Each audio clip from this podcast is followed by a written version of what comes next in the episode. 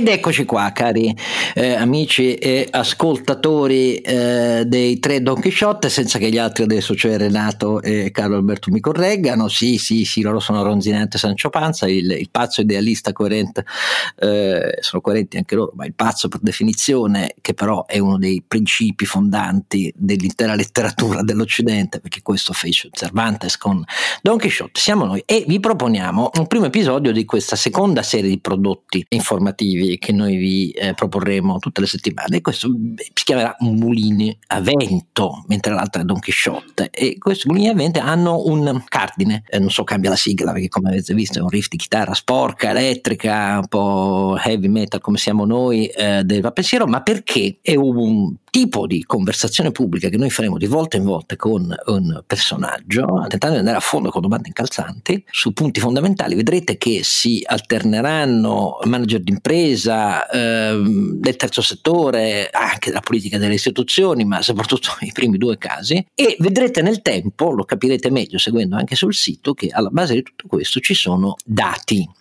e vi spiegheremo meglio in che cosa poi consiste. Senza farla troppo lunga, oggi insieme ai miei due compari iniziamo da un altro punto che stiamo approfondendo per capitoli eh, del eh, piano eh, vaccini anti-Covid eh, governativo che ci lascia perplessi. Per rifletterne abbiamo scelto apposta eh, un medico scienziato che rappresenta la primissima fila del contributo al mondo intero della scienza del nostro paese, perché è con noi appunto il direttore scientifico dell'IRCS, Istituto Clinico eh, Humanitas, eh, che ha dato un contributo e continua a dare con il, suo, con il suo lavoro quotidiano un contributo fondamentale non solo alla ricerca scientifica eh, di quell'IRCS, ma alla ricerca in tutto il mondo, nelle conoscenze del settore, soprattutto della immunologia e soprattutto del, utilizzando eh, nell'identificazione in questo campo di nuovi paradigmi, nuove molecole, nuove funzioni, di tecnologie eh, avanzate, sempre più avanzate. Parleremo anche nella trasmissione, per esempio, di una cosa che si chiama COVID-X e che è un progetto a cui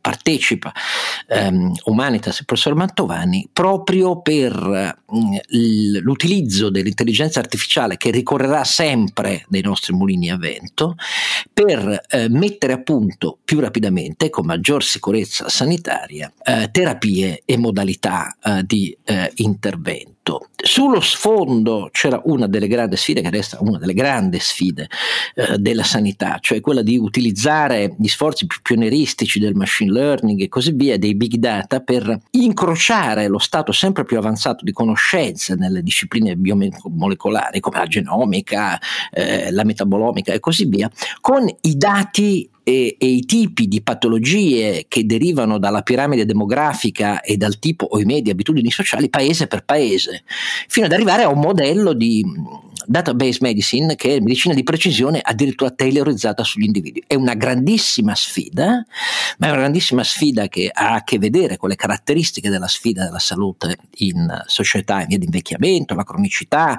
e con molte patologie che oggi hanno strumenti avanzati e soprattutto ricerche avanzate, non solo sul nostro sistema immunitario, per poter identificare meglio prima, a minor costo, minor impatto sociale, meno vittime, il bilancio complessivo nella sua dimensione attuariale pluriennale. Questo è ciò su cui è impegnato come uomo di frontiera da una vita, direi oramai, il nostro ospite. E siamo qui con lui per parlare dell'aspetto che a noi non convince, caro Carlo Alberto Renato, eh, di una delle altre cose lasciate da parte nel piano vaccinale, che è quella del coinvolgimento delle strutture sanitarie convenzionate che fanno parte del sistema sanitario nazionale ehm, e che sono eccellenza eh, in molti settori nel eh, piano eh, vaccinale come occasione per discutere di tutto questo e della frontiera tecnologica che è in corso non solo nella gara per la certificazione dagli organismi di sicurezza sanitaria dei vaccini, ma che poi è anche all'origine della politica di procurement che non ci convince, avete già sentito anche ieri, di acquisizione fatta dal governo governo italiano distribuzione, inoculazione e piani operativi a questa finalità. Il nostro ospite, se non l'avete capito, ma è il eh, professor Alberto Mantovani e noi ci prostiamo ringraziandolo di essere qui con noi. Grazie professore. È un piacere essere con voi. Carlo Alberto, da cosa cominciamo? Cominciamo con una domanda cattivella, ma giusta, perché Alberto Mantovani è la punta di diamante della ricerca scientifica, ma anche di quella forma di sanità imprenditoriale che punta sull'innovazione, sulle tecnologie, sulla ricerca, sull'università, che fa capo al, al polo humanitas. E in questa veste gli faccio una domanda che, che va fatta, perché questa pandemia ha provocato un grande spostamento delle preferenze politiche del paese, ma direi tutta Europa, verso un intervento statale sempre più pervasivo, diretto, la sanità è un diritto assoluto, lo Stato deve metterci tutti tutti i soldi, le risorse finanziarie non sono un problema e c'è stata una grande critica alla sanità privata, come se fosse una, eh, una, funzione opportunistica che pensa al profitto. In realtà qui c'è un equivoco fondamentale. La sanità privata storicamente si occupa di un bene privato che è la salute individuale e non ha un mandato specifico né una convenzione esplicita per occuparsi di sanità pubblica, che invece è il tema di una pandemia, per la quale servono mandati di legge, poteri specifici. Allora, la domanda è un po' questa. Il, eh, eh, questa pressione verso il, il, tutto pubblico in realtà ha provocato un, un secondo eh, danno, mm, che è quello della spiazzare fondamentalmente a causa della pandemia ogni altro diritto di cura, di assistenza. Se pensiamo a lavoro di esami interrotti, di interventi chirurgici rimandati, di diagnostica eh, anche rinviata, prevenzione cancellata in ritardo, altre vittime eh, che sono il risultato, dal mio punto di vista, di una sanità pubblica che non ha garantito le condizioni eh, eh minime di protezione, è cosa che invece è successa, scusate, in altri paesi del mondo come Taiwan, come Corea del Sud, non voglio citare la Cina che usa altri metodi. Quindi, secondo me, i fatti raccontano una storia molto diversa. La sanità pubblica in italiana non è stata all'altezza del suo eh, mestiere e in questo fallimento ha impedito anche alla sanità privata di continuare a svolgere il suo lavoro sulla salute privata che non poteva essere sospesa. Allora la domanda è qual è secondo lei, professore, posto che il suo mestiere non è gestore, ma è scienziato, ma io lo devo chiedere lo stesso, eh, qual è la corretta divisione di, di ruoli post-Covid, post-pandemia, tra sanità pubblica e sanità privata? Ma innanzitutto eh, ricordo quello che avete già detto, che io sono parte di una struttura che è Humanitas, parte del Servizio Sanitario Nazionale, eh, un privato che ritiene di essere, che è eh, al servizio del pubblico dal punto di vista dell'assistenza e della uh, ricerca. Uh, io uh, non amo molto la distinzione fra privato e pubblico, nel senso che è assolutamente reale, ma io credo che il parametro che dobbiamo utilizzare è quello innanzitutto della qualità, cioè qual è la qualità che le strutture private e pubbliche eh, eh, danno eh, al cittadino e all'utente. Uh, e ci sono strutture private, ritengo, io penso che la mia sia una di queste, che danno un servizio al cittadino e alla comunità di alta qualità. Ci sono strutture pubbliche che fanno lo stesso, ma la qualità è il primo parametro. Il secondo parametro è l'efficienza e la sostenibilità. E io credo che le strutture pubbliche possono insegnare qualcosa dal punto di vista dell'efficienza e della sostenibilità. Io dico sempre che voglio continuare a vivere eh, in un sistema in cui un paziente con cancro, eh, molta della mia ricerca ha avuto a che vedere con cancro, eh, si preoccupa di avere un tumore e non si preoccupa del costo dei farmaci e degli interventi se eh, appropriati.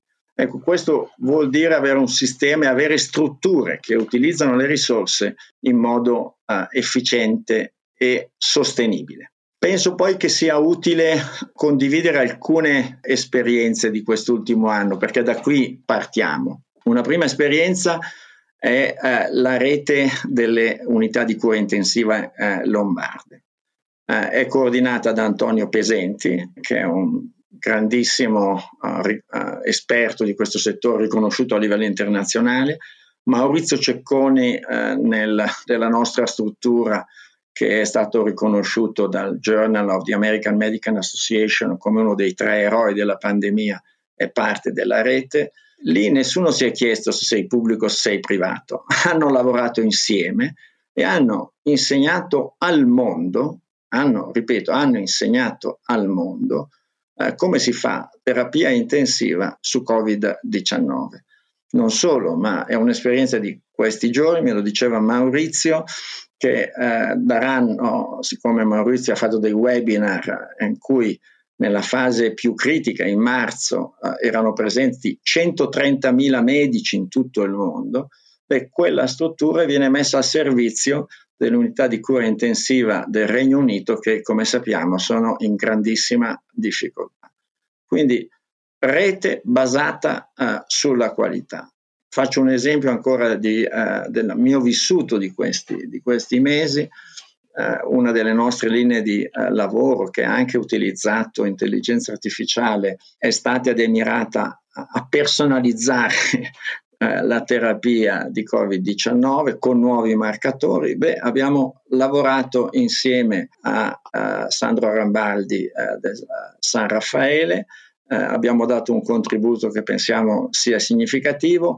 Faremo eh, l'ulteriore verifica del nuovo biomarcatore che abbiamo identificato e che sembra il miglior marcatore di gravità, la faremo insieme a San Gerardo e uh, a San Raffaele e uh, siamo in contatto con strutture al di fuori dell'Italia. Ecco, di nuovo qualità, efficienza, sostenibilità siano esse strutture pubbliche e private, alla radice di questo però c'è la valutazione. E, X sunt leones, qui sta il problema. Professore, al netto della polemica richiamata da Carlo Alberto, che è risalita di livello, di intensità, di durezza contro la sanità privata convenzionata, c'è però un problema che nel nostro avviso è totalmente non considerato nel dibattito pubblico. Ho accennato prima al fatto che eh, negli ultimi anni le nuove tecnologie sposate alla nuova ricerca eh, nelle discipline eh, come la sua fanno del dato sanitario personale di ogni singola persona, perché ognuno ha il proprio metabolismo, una propria storia, proprie abitudini consolidate, spesso vizi consolidati che sono nemici di ciascuno di noi stessi, che diventano la base per una medicina di precisione che però va assunta come la vera grande sfida pubblica di fronte all'aging. E di fronte a questo noi abbiamo un'impressione. Le richiamo, le polemiche su immuni, il fatto che non ha funzionato la tracciabilità avevano di fondo una obiezione molto forte anche tra i nostri amici, caro Carlo Alberto e Renato, nel nostro mondo di micromondo liberale, cioè che il dato sanitario è privato, solo privato, insuperabilmente privato. Mentre noi abbiamo tentato di opporre una visione che ci sembrava coerente, professore, proprio alla trincea più avanzata dello sfruttamento della ricerca da una parte e delle nuove tecnologie dall'altra, che il dato personale sanitario è certo privato e quindi come tale va tutelato, come si fa con la cartella clinica digitale, ma è la base di una visione pubblica, a maggior ragione quindi ha una dimensione pubblica nei confronti di una pandemia globale. Su questo noi abbiamo perso, alla verità, caro Alberto, è questo, cioè la tracciabilità non è stata un pilastro scelto dal nostro paese, Immuni non ha funzionato. Mi chiedo ora, professore, la stessa cosa avverrà una volta che ci siano vaccini non episodici, ma quando si arriva a livelli di vaccinazione di massa progressiva, spero nel tempo, temo che sarà lungo in Italia, di fronte alla certificazione che noi consideriamo necessaria della vaccinazione anche per misure pubbliche di eventuali eh, gradazioni dei diritti, avremo lo stesso tipo di obiezione. Noi siamo convinti che c'è una mispercezione culturale alla base del dato sanitario privato, invalicabilmente privato, e lo strumento di una dimensione pubblica sanitaria. Caro Alberto lo ripete, lo ripete sempre. Ci sbagliamo secondo lei, professore? Io condivido uh, il fatto che c'è una dimensione etica che, diciamo così, ha, deve eh, prevalere eh, su temi di privacy. Io ho detto per tempo, eh, quando ancora Immuni non c'era, che avremmo dovuto rinunciare a privacy. Uh, e per privacy intendo una privacy seria, non quella montagna di carte che troppo spesso siamo, uh, siamo costretti a firmare che non leggiamo, e che non leggiamo neppure. Vorrei fare anche in questo caso un esempio concreto della mia esperienza del, degli anni passati ed è l'esempio danese. C'è una persona che si chiama Soren Brunak che è stato un mhm. pioniere di machine learning. Ecco, eh, in Danimarca uh, si stanno tracciando tutti gli individui, si è tracciati dalla nascita e si stanno incrociando tutti i dati di tipo sanitario con anche i dati eh, di, eh, per esempio, di eh, scolarità, i dati di scelta di farmaci e così via. È chiaro che ci vuole una grande attenzione e un grande rispetto, ma questo è un dominio di ricerca in un'ottica di eh, sanità pubblica. In uno scenario generale in cui io, eh, ma soprattutto direi Soren eh, e i colleghi in Danimarca, eh, pensano che noi eh, andiamo sempre di più eh, da uno scenario in cui ci sono delle malattie a uno scenario in cui ci sono traiettorie di malattie. Potrei fare molti esempi, eh, si comincia fumando, si sviluppa patologia polmonare, si sviluppa una COPD, poi si sviluppa eventualmente un tumore, Dio non voglia, o un'insufficienza respiratoria e così via. Traiettorie di malattie che è importante tracciare in un'ottica uh, sempre più di uh, medicina personalizzata. È chiaro che questo vuol dire raccogliere i dati, raccogliere in modo sistematico uh, e mettere i dati al servizio della ricerca scientifica e della salute dell'individuo.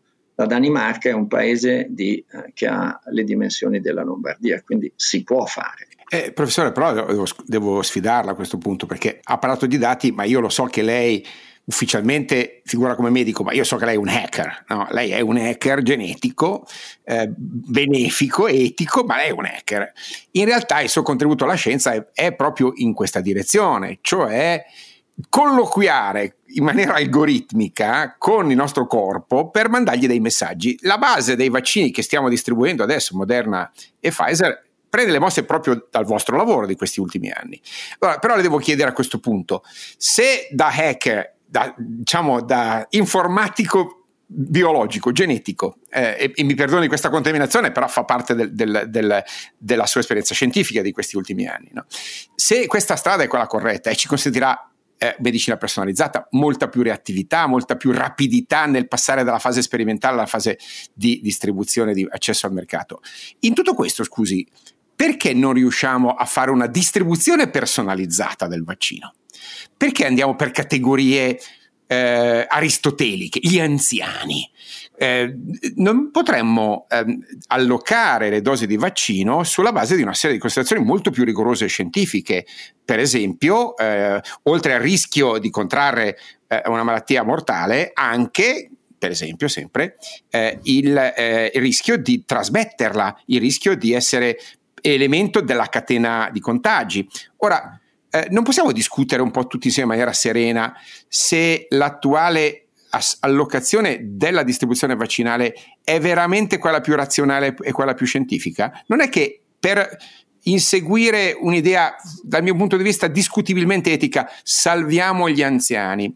Stiamo in realtà evitando di interrompere le catene di trasmissione perché non abbiamo studiato le informazioni essenziali, per esempio dove avvengono le trasmissioni, dove avvengono i contagi, se avessimo questi dati, chi è veramente più esposto al rischio di trasferire. Non possiamo riaprire il dialogo invece di accettare passivamente che si vada per coorti demografiche decrescenti? Insomma, noi avremmo preferito un criterio razionale fatto di orologio epigenetico individuale e di eh, considerazioni generali sui super spreader, tanto vittime quanto diffusori a maggior percentuale stimabile per quello che si fa eh, di contagio. Questa è la domanda, professore. Il reale?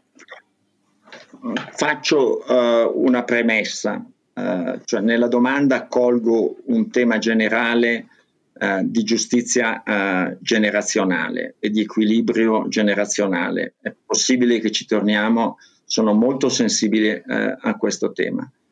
Eh, allo stato dell'arte attuale, eh, quello di fare una distribuzione, diciamo così, personalizzata per categorie più ristrette, Uh, mi sembra irrealistico. Io non sono un esperto di salute pubblica e non sono un esperto di modeling dell'impatto di un vaccino, eh, non è il mio settore, però noi non dobbiamo eh, dimenticare che negli Stati Uniti eh, Food and Drug Administration ha dato per la distribuzione del vaccino criteri che sono molto molto simili ai nostri, li ha dati in modo rigido, invece eh, l'Unione Europea ha dato delle indicazioni di carattere generale lasciando poi agli Stati di declinare la, uh, l'articolazione. Diciamo. Io credo che la scelta di eh, vaccinare eh, le persone in prima linea, nella mia istituzione abbiamo iniziato il primo eh, dell'anno con le persone al pronto soccorso, il personale sanitario al pronto soccorso.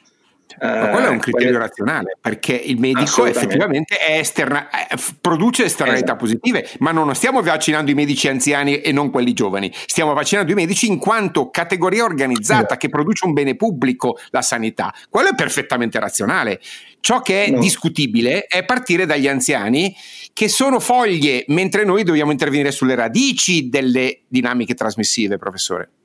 Detta così è di spietata darwinismo ripeto, uh, non credo uh, sia il caso di inventarci dei criteri uh, perché quelli che sono stati scelti, cioè gli anziani, non dimentichiamoci la mortalità, la sofferenza, il costo sociale, se, se, questo ha un peso. Non dimentichiamo, questo è un criterio che è stato adottato in tutto il mondo, quello della, della protezione.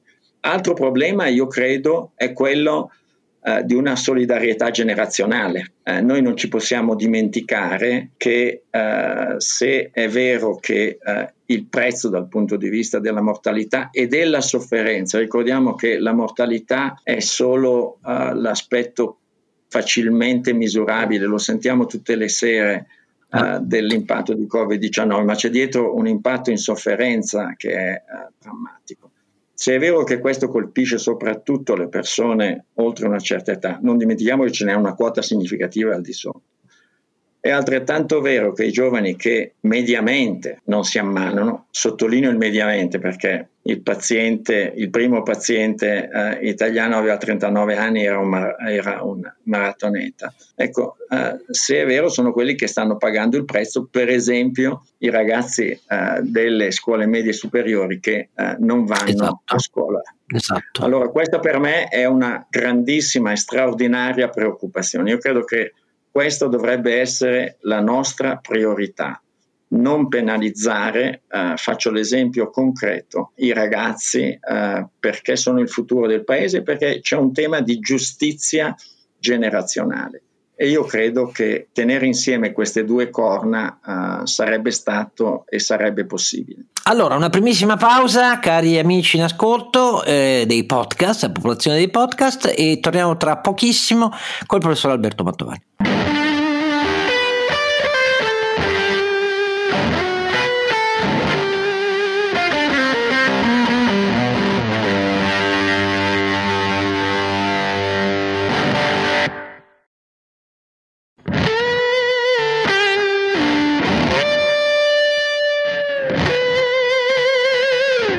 Eccoci qui, tornati con il Mulini a Vento, ospite il professor Alberto Mantovani. Eh, la prima parte l'avete sentita, abbiamo tentato di approfondire alcuni dei punti più, più a noi meno chiari, per così dire, eh, che riguardano sanità pubblica e sanità privata di fronte al Covid e che riguardano anche, diciamo così, l'utilizzo del dato sanitario tra privato e tutela della privacy, ovviamente, e utilizzo pubblico per criteri eh, che noi avremmo voluto un po' più razionali nel eh, piano di vaccinazione. Però eh, approfittiamo di avere con noi il professor Alberto Mantovani, caro Renato e caro Carlo Alberto, per farci spiegare un pochino eh, questi i vaccini, i vaccini, sono di diverse tipologie, questo forse molti di voi lo avranno letto, capito, eccetera. Eh, ma come funziona davvero un vaccino eh, nella catena RNA, eh, spike, eccetera, eccetera? Ce lo, lo, spiega un pochino a chi magari non ha nessun, nessun ABC della materia, professor Mantovani? Forse è utile pensare a un virus come eh, a una, un pendrive, quelle pennette che usiamo per trasferire informazioni da un computer all'altro.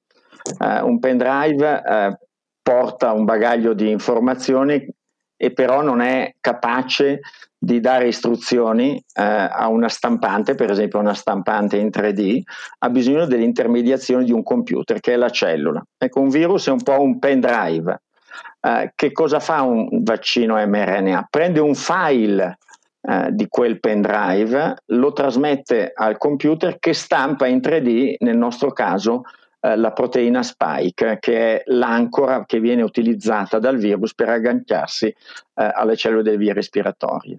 arriveranno uh, dei vaccini che utilizzano una, come piattaforma adenovirus. In quel caso che cosa succede? C'è un pendrive inattivato, nel senso che non può causare danno al computer.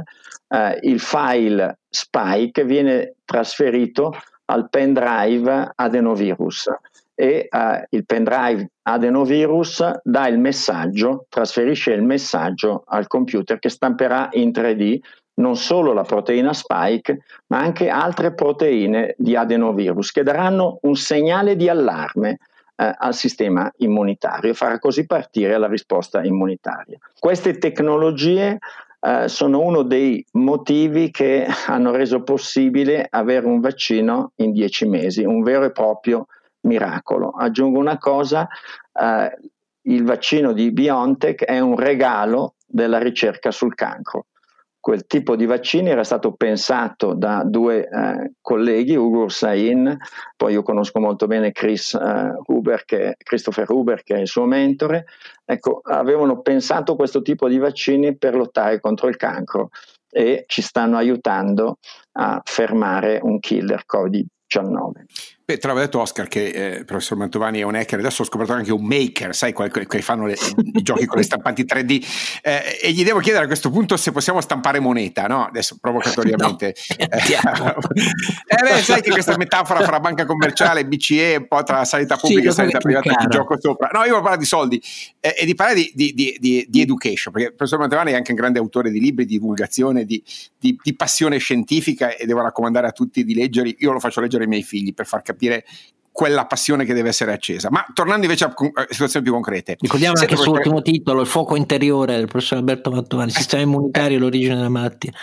Benissimo, accendiamolo sto fuoco interiore. Eh, per accendere però anche la passione per gli italiani per il vaccino, eh, io faccio una provocazione al professore. Senta professore, ma qui eh, a dicembre abbiamo visto che gli italiani per una manciata di euro di cashback si sono affollati a dare allo Stato qualsiasi tipo di, qualsiasi tipo di informazione, banche di banche, caste di credito, gli acquisti. È la lotta all'evasione, caro Carlo Alberto. Certo, eh, siamo, siamo, siamo la cashless society. Esattamente, 4 miliardi e mezzo presi peraltro dai fondi teoricamente del recovery fund. Ma a questo punto, dopo, dopo, che hanno boicottato per mesi invece un sistema di tracing assolutamente anonimo. Ora, le chiedo, eh, lei che ha a che fare con medici, istituzioni, non è il caso di apprendere questa importante lezione di, dire, realismo, cinismo politico, sociale e promettere un bonus in natura, in denaro a chi eh, si fa vaccinare. Sarà necessario arrivare a questo? Fare, fare come Achille Lauro, quello vero, eh, non il cantante, che ti dava la scarpa destra alla prima dose e la scarpa sinistra al richiamo? Ma io mi auguro che non sia necessario uh, il gioco delle due scarpe, ma uh, direi che il tema incentivazione, che poi ha diverse uh, declinazioni, c'è anche una declinazione che è quella di dare un passaporto di, di immunità. Ecco, il tema di Lei come la pensa su questo? Ma eh, sul passaporto di immunità eh, io penso che a un certo punto uh, sia una cosa più che ragionevole. Uh, di fatto lo utilizziamo già. Quando io certo. sono andato in Africa, uh, se dovevo avere fatto la vaccinazione contro... no, in quel caso è il vaccino contro fe- febbre gialla. Eh, ed eventualmente ed è un vaccino, eh, è un vaccino che non facciamo noi perché il rapporto eh, fra effetti col- possibili effetti colari e benefici non giustifica perché non abbiamo la febbre gialla, ma era obbligatorio e bi- ci vuole un passaporto. Quindi a lungo termine è ragionevole pensare a questo. Io credo che il dibattito su uh, incentivazione, passaporti e obbligo uh, sia un dibattito uh, prematuro e potenzialmente comp- controproducente per tre motivi. Il primo motivo è che in questo momento abbiamo dosi insufficienti. Il secondo motivo è che eh, l'organizzazione, beh, speriamo che l'Italia mostri di essere capace di fare come gli altri e meglio degli altri, ma certamente questo eh, può essere un nostro punto debole. Poi siamo di fronte a una approvazione che in Europa è definita eh, condizionale negli Stati Uniti è definita di eh, emergenza, quindi eh, una situazione in cui abbiamo bisogno di raccogliere dati di follow up. Detto questo, personalmente sono stato favorevole e mi sono espresso pubblicamente in modo anche vivace. Follow up lei non intende, per spiegare meglio, anche sulla durata dell'effetto eh, del vaccino esatto. stesso? Esatto, uh, questo è un punto cruciale. Non posso dare un passaporto a qualcuno senza sapere quanto dura il passaporto. I nostri passaporti hanno una scadenza. Se uh, noi ci auguriamo che uh, l'immunità data dal vaccino duri, speriamo, almeno due anni, ma in assenza dei dati potremmo rilasciare passaporti a scadenza breve. Quindi abbiamo molte cose che non conosciamo. Che cosa manca allora? Manca una campagna di informazione e formazione che non sia delegate alle eh, iniziative eh, delle persone singole e delle organizzazioni. Lo dico da molto tempo, faccio esempi concreti.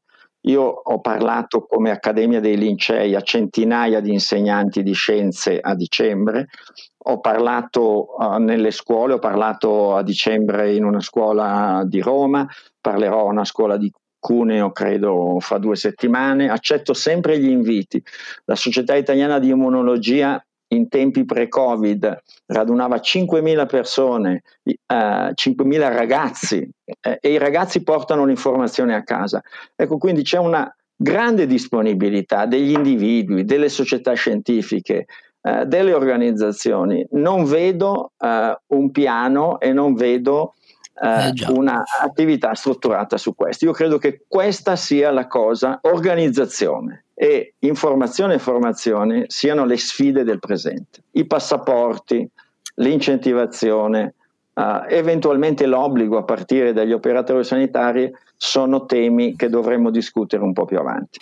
Senta, ma in questo processo di approfondimento dai dati è un altro terreno, mi pare, su cui progetti avanzati di utilizzo del machine learning saranno, saranno necessari. Io prima all'esordio ho accennato a CovidX a cui Humanitas partecipa, eccetera, eccetera. Che cosa c'è in cantiere da questo punto di vista? Eh, noi utilizziamo uh, giornalmente intelligenza artificiale e machine learning. In questo momento stiamo conducendo ad esempio uh, un'analisi con il dottor Lanza su, uh, sulle immagini radiografiche uh, di TAC in relazione a biomarcatori Beh, eh, con l'intelligenza eh, del migliore esperto di immagini di TAC e con l'intelligenza del miglior immunologo non ce la faremmo, non cominceremmo neanche. Quindi eh, intelligenza artificiale, machine learning fanno parte eh, della, della, nostra vita di tutti i giorni, già dal punto di vista clinico in alcuni eh, settori e soprattutto dal punto di vista della ricerca non c'è dubbio che questa costituisce una frontiera che dobbiamo affrontare. Una cosa volevo sapere, i soldi per la ricerca, visto che si dice sempre che in Italia di ricerca ne facciamo troppa poca, eh, voi come li raccogliete? Attraverso privati, attraverso autofinanziamento, partecipate alle gare internazionali? Eh, qual è la vostra fonte di finanziamento, visto che poi di soldi ce ne vogliono abbastanza? La, la fonte eh, di finanziamento della ricerca, della, della nostra ricerca, eh, è diversificata. Eh, L'Unione Europea, gli Stati Uniti, eh, il Ministero della Salute, che è un finanziatore molto importante, e i donatori privati voglio sottolineare e ricordare come eh, noi abbiamo potuto cominciare a fare ricerca su Covid-19 fin dall'inizio, eh, dalla prima settimana di marzo direi, eh, grazie a finanziamenti intramurali, cioè soldi di Humanitas, e poi a donazioni, in particolare una donazione molto importante eh, di Dolce Gabbana e poi di altri. Se vogliamo fotografare la situazione del paese, eh, possiamo fotografarla basandosi, basandoci eh, sui eh, risultati del livello più alto di competizione in Europa per finanziamenti della ricerca, di tutte le branche della ricerca. I nostri giovani competono alla pari, cioè vincono eh, quasi come i giovani tedeschi, nonostante eh, la ricerca e eh, l'istruzione superiore e anche i livelli più bassi dell'istruzione siano molto meno finanziati. Quindi abbiamo un patrimonio di intelligenze ancora assolutamente competitivo, però non attiriamo eh, cervelli. italiani o non italiani che siano, uh, il uh, paese non è uh, attrattivo per i cervelli. Noi pensiamo, io mi sono espresso pubblicamente, un gruppo di 14 di noi si è espresso pubblicamente, fisici, il presidente dell'Accademia dei Lincei, ci siamo espressi per un recovery plan della ricerca, per un next generation della ricerca, che vuol dire denari, ma non solo denari, un plan, davvero un plan. Senta, io le faccio una domanda a questo proposito, perché avendo passato alcuni anni della mia vita uh, a collaborare con uh, chi giustamente tentava di richiamare l'attenzione pubblica, secondo me, il fatto che proprio la Lombardia, eh, Milano e tutta la Lombardia, è il vertice della life sciences italiana, nel senso che per concentrazione di imprese che investono nella filiera alta del farmaco, per ciò che viene dagli IRCS, come quello dell'Humanitas, non solo quello dell'Humanitas, per parametri che sono non tanto essere al vertice, perché non è così, degli IRC, cioè dei bonus più elevati alla ricerca europea, dei eh, piani europei, delle gare europee, per aggiudicarli eh, in Horizon 2020 e nella programmazione di Horizon che seguirà, che segue adesso, ma per esempio per alcuni fattori che riguardano proprio la produttività e il ritorno di tutto questo, nel senso che per esempio a parità di unità di capitale investito, tenuto conto che in Germania e Francia magari i soldi sono di più, però il numero di citazioni nei maggiori journals delle discipline eh, delle life science sottolineava che la Lombardia per la sua capacità del miglior utilizzo di queste risorse nelle frontiere più avanzate, avanzate della ricerca era un'eccellenza. A fronte di tutto questo poi è successo il Covid e l'enorme bias su come la Lombardia ha gestito eh, tutto questo, il sistema sanitario eh, regionale. Questa coda di bias, cioè di pregiudizio negativo, di giudizio sfiduciato che ha significato poi l'attacco ai privati e così via, perché questo è, cioè all'unico modello regionale che eh, vedeva il pubblico come eh, gestore ma a, a parità qualità eh, delle, delle, prestazioni nel giudizio delle risorse da allocare per, per efficienza tra eh, privati convenzionati e pubblici. Tutto questo rispetto all'eccellenza che ho richiamato e che sono fatti oggettivi, cari ascoltatori, come si sposa? Come l'ha vissuta questa cosa lei nel 2019? Eh, ho vissuto uh, quello che è successo in Lombardia uh, in modo uh, drammatico in modo drammatico anche eh, sul piano strettamente eh, personale, del vissuto uh, personale. Uh, io credo uh, vadano ricordate alcune cose. La premessa è che non c'è dubbio, c'è nella, in Lombardia, c'è nel paese una debolezza della medicina territoriale da molti punti di vista, per esempio dal punto di vista tecnologico, lo abbiamo già, lo abbiamo già ricordato. C'è stato un sottoinvestimento, correggetemi se sbaglio, ma credo che l'investimento pro capite in salute sia uh, la metà, per esempio, di quello uh, tedesco. Uh, fatta questa premessa, dobbiamo cercare di capire cosa è successo. innanzitutto in Lombardia c'è stato qualcosa che non è successo in nessun altro posto al mondo. Ci sono stati non uno, ma due tsunami.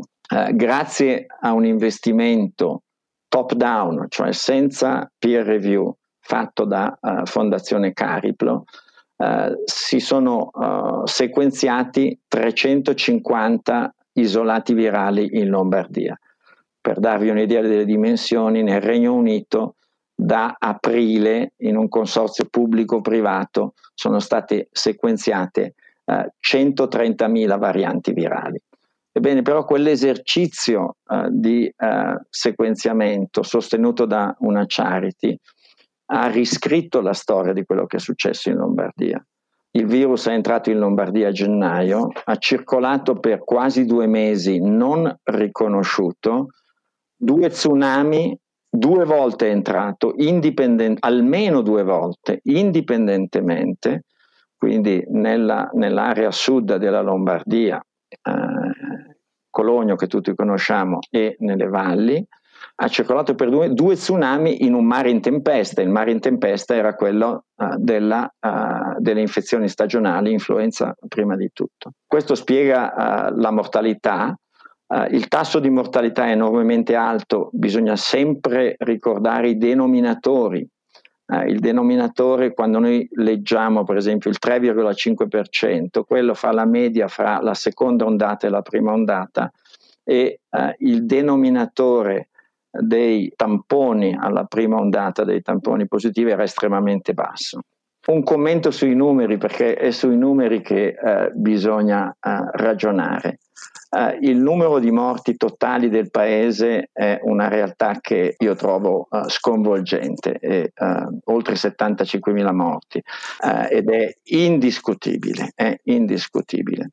da cosa dipende questo? Se noi guardiamo i dati dopo l'estate, quindi quando abbiamo un denominatore più affidabile, il tasso di mortalità in Italia è simile a quello della Germania Maurizio Cecconi ha, ha dei dati eh, sottoposti per pubblicazioni per cui si vede che la mortalità normalizzata per età è simile. Quello che è successo, la prima ondata è stata quello che ho descritto, due tsunami circolati per due mesi, eh, alla seconda ondata c'è stato un abbassamento della, uh, della guardia a tutti i livelli, il virus ha corso, eh, questo virus uh, non deve correre, uh, bisogna giocare d'anticipo, bisogna marcarlo stretto se vogliamo usare un linguaggio calcistico. E questo forse spiega poi perché in realtà sul totale la Germania ha un terzo dei residenti in più rispetto all'Italia e ha però un terzo di vittime in meno come ordine di grandezza. La, la particolarità dell'evento iniziale eh, lo è. Naturalmente io non sto difendendo né Gallera né, né, né, tutto il resto, né quello che abbiamo visto, né le procedure di asse anche vaccinali per l'influenza, che sono, lì c'è una mano pubblica inefficiente. Secondo me questo è il mio giudizio, ma non è questo che abbiamo chiesto al professor Alberto Mantovani. Se eh, posso aggiungere una cosa che certo. ho dimenticato di, uh, di dire, la mancata chiusura delle valli.